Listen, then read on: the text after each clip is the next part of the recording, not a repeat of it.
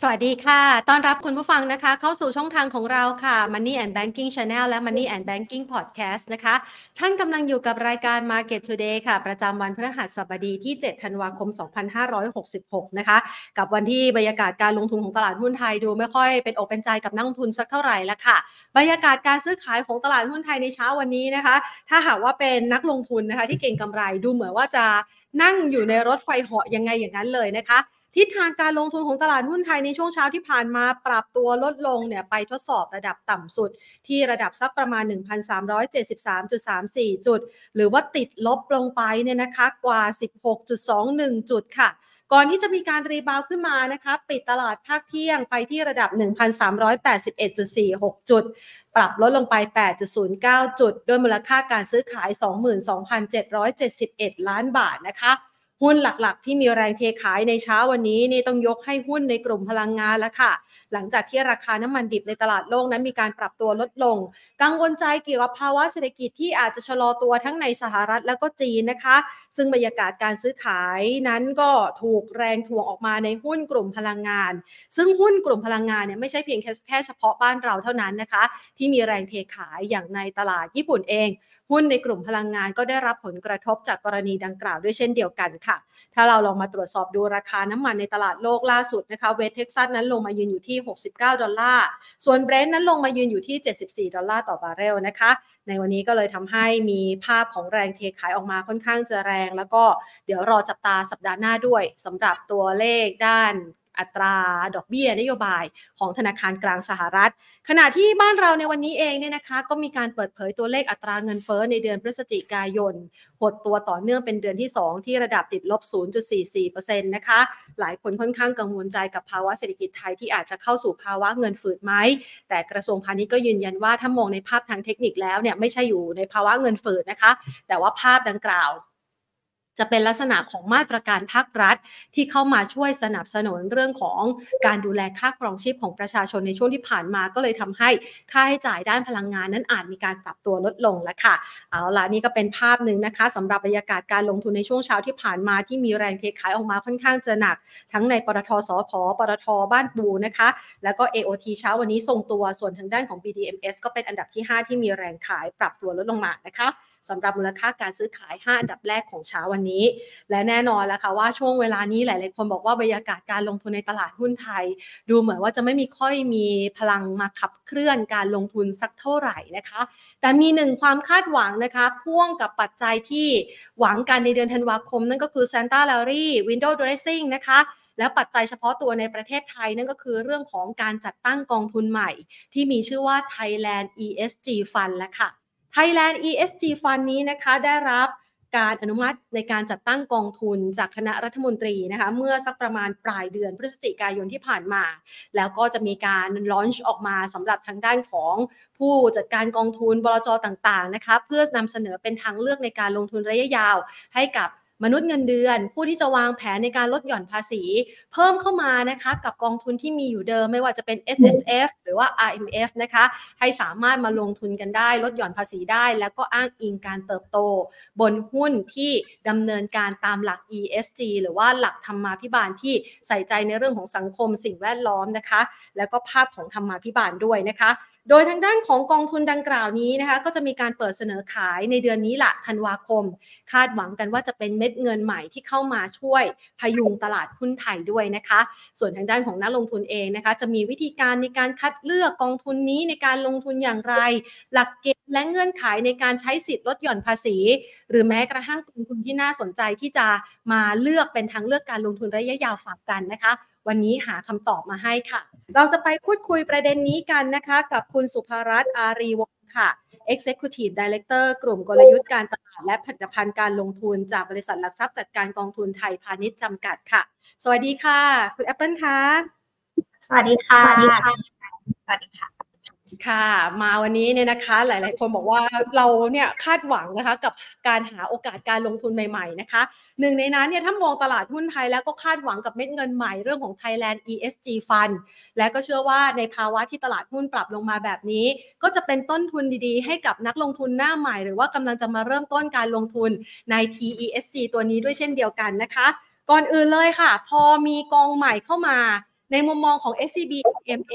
มองยังไงบ้างคะ ช่วยอธิบายหลักเกณฑ์มันมีความแตกต่างจากตัวกองทุนเดิมๆยังไงคะยินดีเลยค่ะ ก่อนอื่นนะคะ อยากจะขอขยายความสักนิดนึงนะคะ เนื่องจากว่ากองทุนไทย ESG เนี่ยก็เรียกได้ว่าเป็นกองทุนกลุ่มกองทุนชนิดใหม่นะคะ ก็เดี๋ยวมาทำความรู้จักกันมากขึ้นสักนิดนึงนะคะ ว่ากองทุนไทย ESG เนี่ยคืออะไรนะคะ เออจริง ๆ แล้วเนี่ยต้องบอกว่ากองทุนไทย ESG เนี่ยนะคะก็ถือเป็นหนึ่งในกลุ่มกองทุนที่เรียกว่า SRI Fund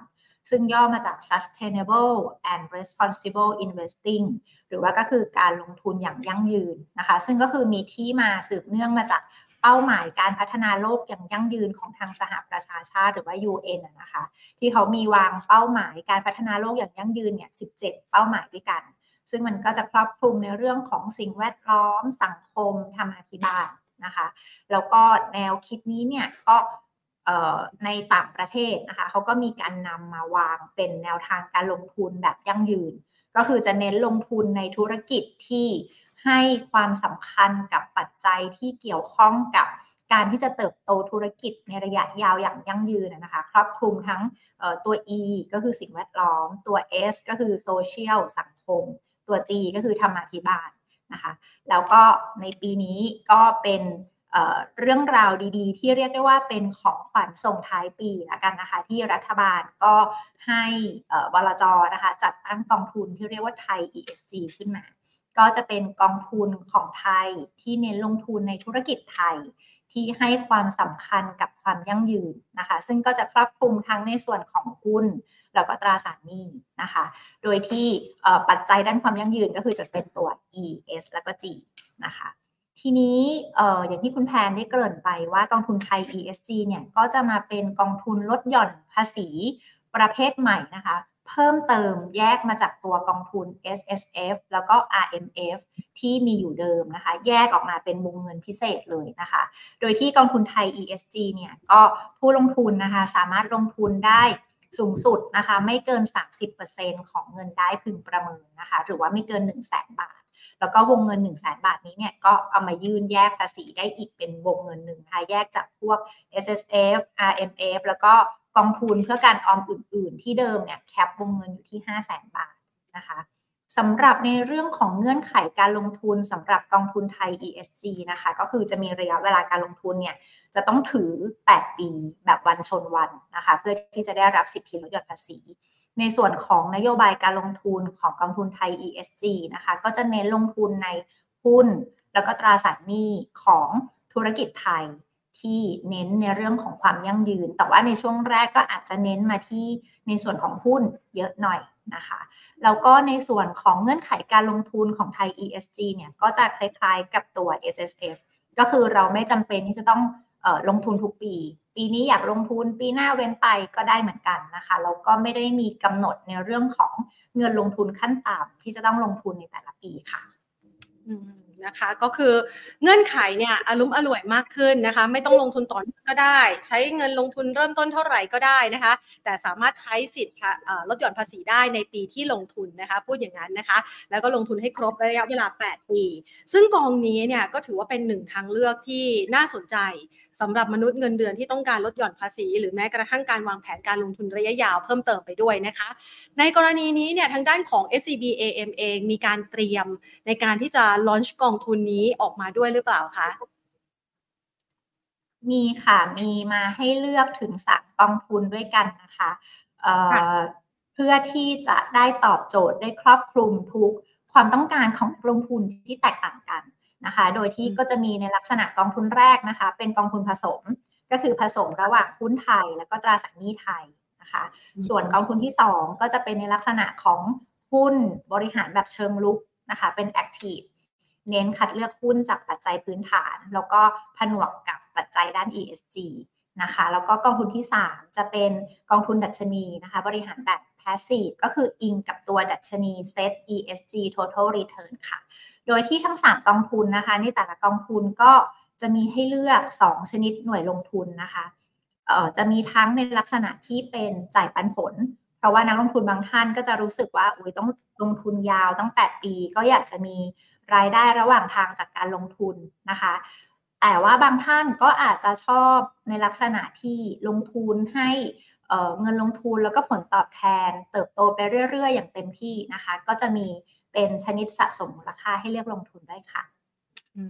ค่ะ มีมาเลยให้เลือก 3 กองทุนแบบนี้เนี่ยนะคะ แต่ละกองเรามีหลักเกณฑ์ในการที่จะคัดเลือกหุ้นหรือว่าตรา นี้เข้าไปลงทุนยังไงบ้างคะ ถ้าหากว่าออกมาในลักษณะแบบนี้มีทั้ง Mix Active แล้วก็ Passive แสดงว่ามันก็ต้องมีการแยกแยะนักลงทุนที่มีสไตล์ที่แตกต่างกันในแต่ละกองทุนด้วยใช่ไหมคะ ใช่ค่ะ ต้องบอกว่าเออจริง ๆ แล้วนะคะ ที่ที่คุณแพนเกริ่นไปตอนต้นว่า ถ้าเราดูสภาพตลาดหุ้นไทยตอนนี้หลาย ๆ ท่านอาจจะรู้สึกว่าดูไม่ค่อยสดใสเท่าไหร่เลยนะคะ แต่ว่าต้องบอกว่าสำหรับบลจไทยพาณิชย์จริง ๆ เรามีมุมมองเชิงบวกกับตลาดหุ้นไทยนะคะ เพราะว่าที่ผ่านมาก็ปรับฐานลงมาค่อนข้างเยอะแล้ว เรียกได้ว่าเข้าไปอยู่ใกล้ ๆ ระดับเดียวกับเมื่อปี 2018 ที่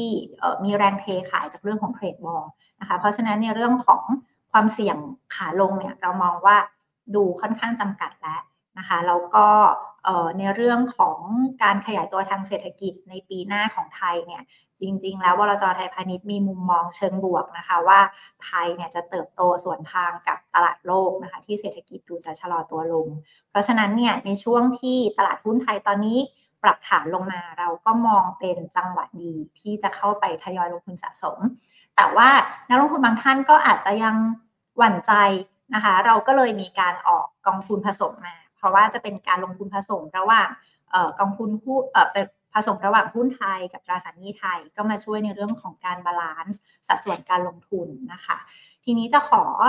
อมาที่ตัวกองทุนผสมกองแรกนะคะ ก็คือกองทุนเปิดไทยพาณิชย์ไทยผสมยั่งยืนนะคะ มีให้เลือก 2 ชนิดหน่วยลงทุนด้วยกันนะคะ ชนิดแรกนะคะ แบบจ่ายปันผลก็คือ SCB TM ไทย ESG นะคะ หรือว่าถ้าเป็นชนิดสะสมมูลค่าก็คือ SCB TM ไทย ESGA นะคะซึ่งสำหรับกองทุนไทยผสมยั่งยืนเนี่ยก็จะลงทุน balance ระหว่างหุ้นแล้วก็ตราสารหนี้ ผู้จัดการกองทุนสามารถปรับสัดส่วนการลงทุนได้อย่างยืดหยุ่นนะคะตามสภาวะตลาดในแต่ละช่วงเวลา แต่ว่าในช่วงแรกก็อาจจะมีตั้งเป้าหมาย ที่จะลงทุนในหุ้นไทยสักประมาณ 70%นะคะแล้วก็ในตราสารหนี้สักประมาณ 30%นะคะซึ่งกองทุนนี้เนี่ยก็จะบริหารโดยผู้จัดการกองทุนที่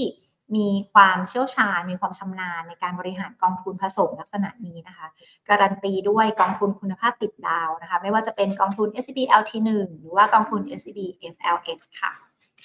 กองที่2นะคะ ในส่วนของบางท่านอาจจะชอบแบบว่าการบริหารหุ้นไทยแบบเชิงรุก เป็นสายลุยหน่อยๆนะคะสไตล์ active ก็จะเป็นกองทุนเปิดไทยพาณิชย์หุ้นไทยยั่งยืน active นะคะ มีให้เลือก 2 ชนิดหน่วยลงทุนนะคะ แบบจ่ายปันผลก็คือ SCB TA ไทย ESG นะคะ หรือว่าชนิดสะสมมูลค่าก็คือ SCB TA ไทย ESGA นะคะ ซึ่งสำหรับกองทุนหุ้นไทยยั่งยืน active นะคะ ก็จะมีการคัดเลือกหุ้นนะคะ แบบเชิงรุก เน้นบริหารให้กองทุนมีผลตอบแทนเหนือตลาดนะคะ โดยที่ก็จะวิเคราะห์คัดเลือกหุ้นรายตัวนะคะ จากปัจจัยพื้นฐาน ประสานกับการคัดเลือกปัจจัยด้านความยั่งยืนนะคะ ทั้งในส่วนของสิ่งแวดล้อมสังคมแล้วก็ธรรมาภิบาลนะคะ โดยที่กองทุนนี้ก็เช่นเดียวกันนะคะ บริหารโดยผู้จัดการกองทุนที่มีความเชี่ยวชาญบริหารในเรื่องของกองทุน ESG มาก่อนนะคะ ไม่ว่าจะเป็นกองทุนไทย CG หรือว่ากองทุน SBDa ค่ะ และกองทุนที่ 3 นะคะ กองทุน กองทุนเปิดไทยพาณิชย์หุ้นไทยยั่งยืนผาสีนะคะ ก็จะเหมาะกับนักลงทุนที่ชอบในลักษณะของกองทุนดัชนี กองทุนมีโอกาสสร้างผลตอบแทนอิงไปกับตัวตลาด นะคะซึ่งกองทุนนี้เนี่ยก็จะลงทุนอิงกับตัวดัชนี Set ESG Total Return นะคะก็มีให้เลือกลงทุน 2 ชนิดหน่วยลงทุนเช่นเดียวกันนะคะแบบจ่ายปันผลก็คือ SCB TP ไทย ESG หรือว่าชนิดสะสมมูลค่าก็คือ SCB TP ไทย ESGA นะคะซึ่งสำหรับกองทุนหุ้นไทยยั่งยืนพาสซีฟนะคะ เราก็บริหารการลงทุนโดยใช้ optimization model ซึ่งเป็นลิขสิทธิ์เฉพาะของ SBA M นะคะ ต้องบอกว่า SBA M เนี่ยก็มีความชำนาญในการบริหารกองทุนดัชนีหุ้นไทยอย่างเช่น SCB Set SCB Set 50 นะคะ โดยที่เราก็มี optimization model สร้างพอร์ตการลงทุน เพื่อให้กองทุนเนี่ยสามารถสร้างผลตอบแทนได้ใกล้เคียงกับดัชนีที่อ้างอิงมากที่สุดค่ะ ค่ะ อะมี 3 กองทุนให้เลือกนะคะ แตกต่างกันไปตามสไตล์ของแต่ละนักลงทุนด้วยนะคะ อยากจะวางแผนแบบรับความเสี่ยงได้มากได้น้อยนะคะ ก็จัดสรรนะคะตามกองทุนดังกล่าว ทีนี้มาดูถึงคำแนะนำในการใช้สิทธิ์ในการลดหย่อนภาษีกันบ้างค่ะ บางคนบอกว่าเราก็ลงทุนมาอย่างต่อเนื่อง บางคนอาจจะรู้แล้วก็เชี่ยวชาญอยู่แล้วนะคะ แต่บางท่านอาจจะเป็นมือใหม่ อยากจะขอให้คุณ Apple เนี่ยช่วยให้คำแนะนำหน่อยสิคะ ค่ะก็สำหรับกองทุนไทย ESG นะคะ จริงๆ ต้องบอกว่า ในเรื่องของสิทธิ์ลดหย่อนภาษีเนี่ยจะคล้ายๆ กับกองทุน LTF ที่ยกเลิกไปแล้วนะคะเพราะว่าจะเป็นการแยกวงเงินลดหย่อนภาษีเนี่ยกับตัวกองทุน RMF แล้วก็ SSF นะคะเป็นวงเงินแยกพิเศษออกมา เพราะฉะนั้นก็จะเหมาะกับหลายๆท่านที่อาจจะใช้สิทธิ์เต็มวงเงินไปละนะคะในส่วนของ SSF RMF นะคะก็ปีนี้ได้สิทธิ์ในส่วนของไทย ESG เพิ่มเติม แล้วก็อีกส่วนหนึ่งบางท่านก็อาจจะเป็นการกระจายการลงทุนในหลากหลายประเภทกองทุนลดหย่อนภาษี เพราะว่าถ้าเป็นกองทุน S S F เนี่ยก็จะมีนโยบายอาจจะเป็นกองทุนต่างประเทศ เป็นกองทุนตราสารหนี้นะคะ RMF ก็เช่นเดียวกัน แต่ว่าถ้าเป็นกองทุนไทย ESG เนี่ยก็จะเน้นใน หุ้นไทย แล้วก็ตราสารหนี้ไทยนะคะสำหรับท่านที่อยากจะมีการกระจายการลงทุนทั้งในไทยทั้งในต่างประเทศนะคะ ก็อาจจะแบ่งเงินลงทุนในหลาย ๆ ประเภทกองทุนลดหย่อนภาษีได้ค่ะ ค่ะ ก็สามารถนำมาใช้เป็นส่วนหนึ่งในการจัดพอร์ตการลงทุนระยะยาวได้นะคะ และแน่นอนว่าในช่วงเวลาแบบนี้หลายๆคนบอกว่าอยากจะใช้สิทธิ์ลดหย่อนภาษี มีโปรโมชั่นอะไรพิเศษมาฝากกับนักลงทุนด้วยหรือเปล่าคะ จากทางด้านของ SCB AM ค่ะ แน่นอนค่ะ ไม่พลาดอยู่แล้วนะคะสำหรับบลจไทยพาณิชย์ก็สำหรับกองทุนไทย ESG นะคะ อย่างที่บอกไปว่าเป็นเหมือนของขวัญพิเศษส่งท้ายปี ที่เราจะได้รับสิทธิ์ลดหย่อนภาษีเพิ่มเติมสูงสุด 1 0 0 0 0แบาทนะคะบลจไทยพาณิชย์ก็มีมอบออของขวัญพิเศษเพิ่มเติมนะคะสำหรับเพราะว่ากองทุนไทย ESG เดี๋ยวจะเริ่มลงทุนได้ในวันพรุ่งนี้แล้วนะคะ 8 ธันวาคม เพราะฉะนั้น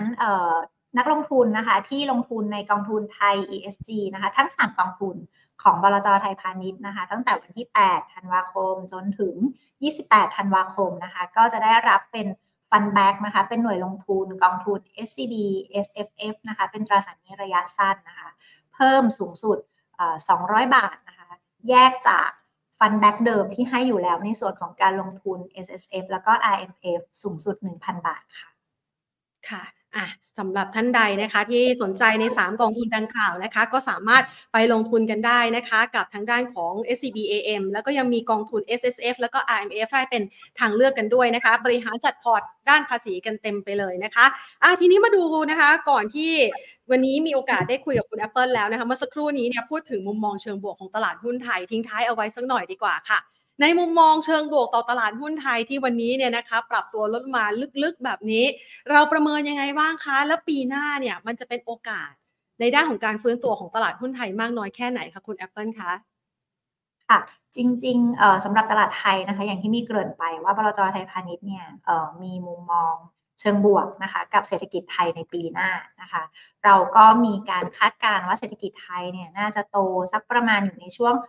2.7 ถึงประมาณสัก 3.7%นะคะก็เรียกได้ว่ามีการขยายตัวสวนทางกับประเทศอื่น ๆ ในในตลาดโลกนะคะ โดยเฉพาะฝั่งตลาดประเทศพัฒนาแล้ว ที่เศรษฐกิจอาจจะดูชะลอตัวลงสักเล็กน้อยนะคะ ซึ่งสำหรับเศรษฐกิจไทยเองเนี่ยหลัก ๆ ปัจจัยที่จะมาช่วยหนุนเนี่ยก็คือในเรื่องของการท่องเที่ยวนะคะในเรื่องของการส่งออก แล้วก็ในเรื่องของความเสี่ยงที่ตลาดอาจจะปรับตัวลงเพิ่มเติมเนี่ยจริงๆมองว่าค่อนข้างจำกัดแหละ เพราะว่าระดับราคาณปัจจุบันเนี่ยก็เรียกได้ว่าอยู่ในระดับเดียวกับเมื่อช่วงปี 2018 ซึ่งเรียกได้ว่าเป็นช่วงเป็นช่วงต่ำสุดมากๆแล้วล่ะ แล้วก็จริงๆแล้วเนี่ยถ้าเราดูย้อนหลังไปสัก 2-3 ปีในปีที่แล้วเนี่ยตลาดหุ้นไทยเรียกได้ว่า ในปีที่แล้วคือปี 2022เนี่ยนะคะตลาดหุ้นไทยถือว่าเป็นหนึ่งในประเทศที่มีผลตอบแทนที่ค่อนข้างดีเทียบกับประเทศอื่นๆ คือประเทศอื่นๆเนี่ยติดลบกันค่อนข้างเยอะ ตลาดหุ้นไทยในปีที่แล้วเนี่ยยังบวกยังเป็นบวกได้อยู่นะคะ เพราะฉะนั้นปกติเนี่ยมันดูจะเป็นเหมือนไซเคิลของนักลงทุนละว่าในปีที่บางตลาดที่สามารถทำผลตอบแทนได้ดี ในปีที่ตามมาเนี่ยก็จะเป็นเหมือนกับเป็น tactical เอ่อ allocation ที่เขาก็จะเทขายทำกำไรออกมา ซึ่งในปีนี้เองเนี่ยก็ปัจจัยนี้เนี่ยก็ทำให้ตลาดหุ้นไทยเนี่ยมีมีแรงเทขายออกมานะคะ เราก็เลยมองว่าในปีหน้าเนี่ยน่าจะเริ่มมีแรงทยอยลงทุนจากนักลงทุนต่างชาติเข้ามาช่วยเสริมด้วย ประกอบกับกองทุนไทย ESG เองนะคะ แล้วก็ความเชื่อมั่นของนักลงทุนในไทย นักลงทุนต่างชาติที่ก็น่าจะมาช่วยหนุนให้ตลาดหุ้นไทย เริ่มฟื้นตัวได้ค่ะ ค่ะก็เราก็เป็นความคาดหวังนะคะ อยากให้ตลาดหุ้นไทยกลับมาฟื้นตัวนะคะเพื่อให้เกิดความคึกคักในด้านการลงทุนด้วย เดี๋ยววันพรุ่งนี้ดีเดย์กันสำหรับ Thailand ESG Fund นะคะ อยากจะสอบถามคุณ Apple เพิ่มเติมในกรณีนี้ด้วย เพราะว่าหลายคนพอลงทุนในกองทุนที่ต้องถือครองยาวถึง 8 ปี เรามองผลตอบแทนนะคะของหุ้นที่อ้างอิงในเรื่องของการลงทุนตามหลักธรรมาภิบาลหรือว่า ESG เนี่ยนะคะ การเติบโตของเขากับการสร้างผลตอบแทนของเขาเนี่ย มันดีกว่าตลาดยังไงบ้างล่ะคะจริงๆต้องบอกว่าแนวทางการลงทุนแบบยั่งยืนเนี่ยนะคะเเป็นแนวทางการลงทุนที่ต่างประเทศโดยเฉพาะในฝั่งยุโรปเนี่ยให้ความสำคัญมานานแล้ว แล้วก็ในไทยเองก็ก่อนหน้านี้เราก็จะมีกองทุนที่เป็นไทย CG ก็คือจะเน้นในเรื่องของธรรมาภิบาลเป็นหลัก ตอนนี้เราก็มามีไทย ESG แล้ว ซึ่งก็ต้องบอกว่าการที่เรานำปัจจัยที่เกี่ยวข้องกับความยั่งยืนเนี่ยมาเป็นหนึ่งปัจจัยในการพิจารณาการลงทุนเนี่ยจริงๆเป็นเรื่องที่ดีมากๆสำหรับการลงทุนในระยะยาว เพราะว่าก็จะช่วยลดความเสี่ยงในการที่เราจะไปเลือกลงทุนในธุรกิจที่อาจจะมีเเรียกว่าความเสี่ยงที่อาจจะมีในเรื่องของการทุจริต หรือว่าความไม่โปร่งใส พวกนี้เนี่ยก็จะเป็นความเสี่ยงที่เราสามารถลดออกไปได้ ซึ่งในระยะยาวเนี่ยถ้าเราสามารถลงทุนในธุรกิจที่บริหารธุรกิจด้วยความโปร่งใส มีให้ความสำคัญกับสังคม สิ่งแวดล้อมต่างๆ พวกนี้เนี่ยในระยะยาว ผลประกอบการก็จะสะท้อนในเรื่องของความตั้งใจดีเหล่านี้ออกมาเราก็สามารถสร้างผลตอบแทนในระยะยาวได้อย่างมีเสถียรภาพ แล้วก็ยั่งยืนมากขึ้นแน่นอนค่ะ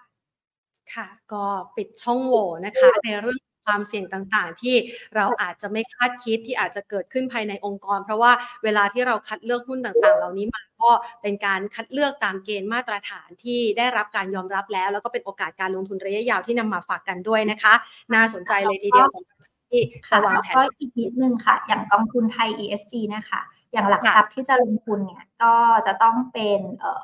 อย่างตัวหุ้นนะคะ ก็จะต้องเป็นหุ้นที่อยู่ในดัชนี Set ESG ซึ่งหุ้นที่จะมาอยู่ในดัชนี Set ESG ได้เนี่ย ก็ทางตลาดหลักทรัพย์ก็จะมีการให้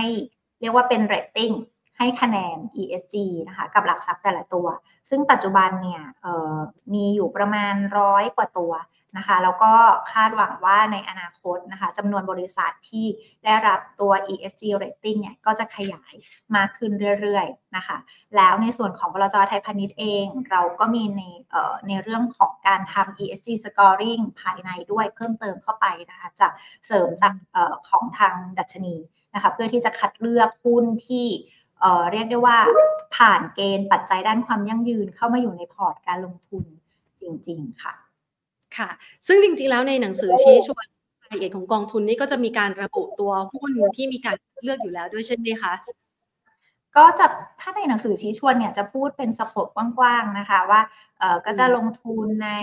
หุ้นไทยที่ให้ความสำคัญกับปัจจัยด้านความยั่งยืนก็คือ ESG แต่ว่าในส่วนของแนวทางการลงทุนวิธีการลงทุนเนี่ยของบลจไทยพาณิชย์ก็จริง ๆ แล้วต้องบอกว่าบลจไทยพาณิชย์เนี่ยให้ความสำคัญกับปัจจัยการลงทุน เป็นแนวทางความยั่งยืนเนี่ยเรามีการนำมาใช้ใน การลงทุนในกองทุนต่างๆเนี่ยเป็นระยะเวลานะคะอย่างปีที่แล้วเองนะคะทางตลาดหลักทรัพย์นะคะเซตอวอร์ดมีการมอบรางวัลให้กับบลจไทยเป็นครั้งแรกนะคะเป็นรางวัลบลจยอดเยี่ยมที่ให้ความสำคัญกับการลงทุนด้านความยั่งยืนบลจไทยพาณิชย์ก็เป็นบลจแรกนะคะที่ที่ได้รับรางวัล ดังกล่าวนะคะก็เป็นรางวัลที่ช่วยการันตีละว่าบลจไทยพาณิชย์ก็ให้ความสำคัญในเรื่องของการลงทุนด้านความยั่งยืน แล้วก็มีความชำนาญนะคะในเรื่องนี้โดยเฉพาะค่ะค่ะ เป็นทางเลือกการลงทุนนำมาฝากคุณผู้ชมกันนะคะ ใครสนใจอยากจะลดหย่อนภาษีในช่วงปลายปีแบบนี้ แล้วก็สามารถเลือกลงทุนทั้งในกองทุนใหม่อย่าง Thailand ESG Fund นะคะ ซึ่งมีหลักเกณฑ์ในการคัดเลือกอย่างที่เมื่อสักครู่นี้คุณ Apple นะคะให้รายละเอียดมาหรือว่าอยากจะวางแผนผ่าน S S F I M F ก็สามารถไปปรึกษานะคะจากทางด้านของ S C B A M กันได้ วันนี้ขอบคุณคุณ Apple มากนะคะ มาให้ไอเดียการลงทุนแล้วก็ข้อมูลดีๆ เกี่ยวกับกองทุนใหม่นี้ ฝากนักลงทุนกันค่ะ ขอบคุณนะคะ สวัสดีค่ะ สวัสดีค่ะ ค่ะ นี่ก็เป็นรายละเอียดนะคะสำหรับกองทุนใหม่แล้วค่ะ ที่พรุ่งนี้จะดีเดย์ลอนช์กันแล้วนะคะ เป็นโอกาสการลงทุนสำหรับนักลงทุนที่ต้องการใช้สิทธิ์ในการลดหย่อนภาษี แล้วก็เติบโตไปพร้อม ๆ กับหุ้นที่มีหลักในการลงทุนหรือว่าการดำเนินธุรกิจที่ใส่ใจในหลัก ESG E ก็คือ environment S ก็คือ Social นะคะ และ G ก็คือ Governance หรือว่าธรรมาภิบาลนั่นเองค่ะ ซึ่งทางด้านของ SCB AM เองก็มี 3 กองทุนหลักนะคะ มาให้เลือกฝากกัน มีทั้งชนิดปกตินะคะ แล้วก็ชนิดสะสมมูลค่าด้วยนะคะ ลองไปทำความเข้าใจรายละเอียด แล้วก็ลองปรึกษาเพิ่มเติมกันได้สำหรับใครที่อยากจะใช้สิทธิ์นะคะ มีสิทธิพิเศษเป็นโปรโมชั่นด้วยนะคะ ลงทุนตั้งแต่วันพรุ่งนี้ 8 ธันวาคมเป็นต้นไป จนถึงสิ้นปีนี้ 28 ธันวาคมนะคะ รับฟันแบ็กสูงสุด 200 บาท ที่บอกว่าทำไมมันต้องมีระยะเวลาจนถึงปลายเดือนนี้นะคะ บอกไว้เลยนะคะสำหรับใครที่อยากจะลงทุนลดหย่อนภาษีใช้สิทธิ์ได้นะคะ ก็คือการลงทุนเฉพาะในปีนี้ ก็คือสิ้นสุดวันที่ 28 ธันวาคม 2566 เท่านั้นนะคะ เพื่อที่จะยื่นลดหย่อนภาษีกันในปีหน้า 2567 นะคะสำหรับปีภาษีนี้ แล้วก็เห็นเป็นกองทุนทางเลือกที่น่าสนใจนะคะแคปหน้าจอนี้ไว้เลยค่ะ เพราะว่ามีทั้งกองทุนแนะนำจากฝั่ง S S F RMF นะคะ แล้วก็กองทุนใหม่นะคะ จากกองทุนไทย ESG ของ SCB AM ด้วยนะคะ นี่แหละค่ะก็คือ